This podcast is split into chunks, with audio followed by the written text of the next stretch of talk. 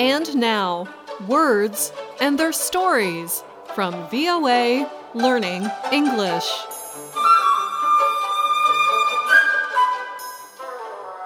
December 31st, 2023 means the new year 2024 is nearly here.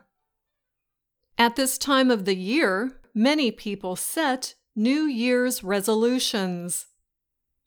Many people want to make a change in life, and others set a goal. So today, we talk about the word goal. You may know this word because you shout goal when your team scores. It is exciting. It is also exciting when we reach our personal goals. A goal is something we want to reach. It is something we work toward. It is important to have goals in life and a plan to achieve them.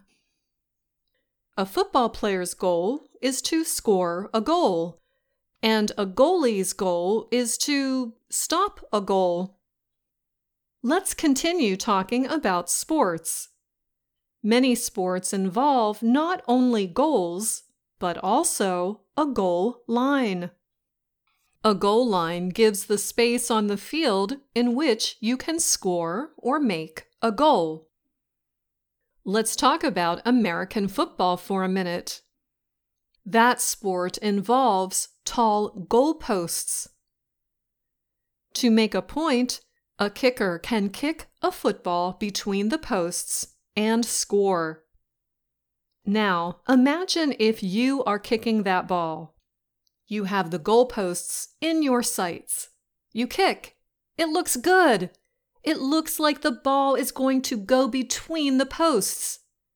But then, at the last minute, someone moves the goalposts, and your ball does not go through. To move the goalposts as you are kicking the ball would not be fair.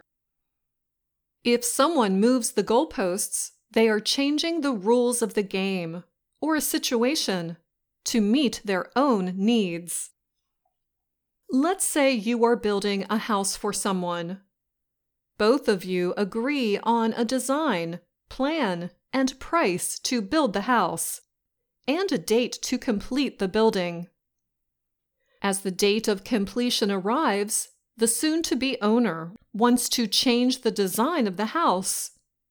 She says that she wants the new design for the same price. You could say that she has moved the goalpost.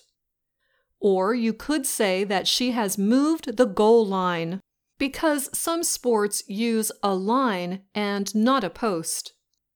And some sports use both. People who have the goal line or goal post moved on them may fall short of their goals.